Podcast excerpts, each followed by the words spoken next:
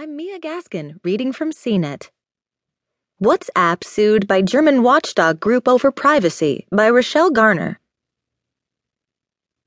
In an odd twist, Facebook's WhatsApp messaging app, which won applause last year when it turned on end to end encryption by default, is being sued in a German court over privacy concerns related to the way it collects and shares data with Facebook. That's because in August, WhatsApp changed its terms and privacy policy.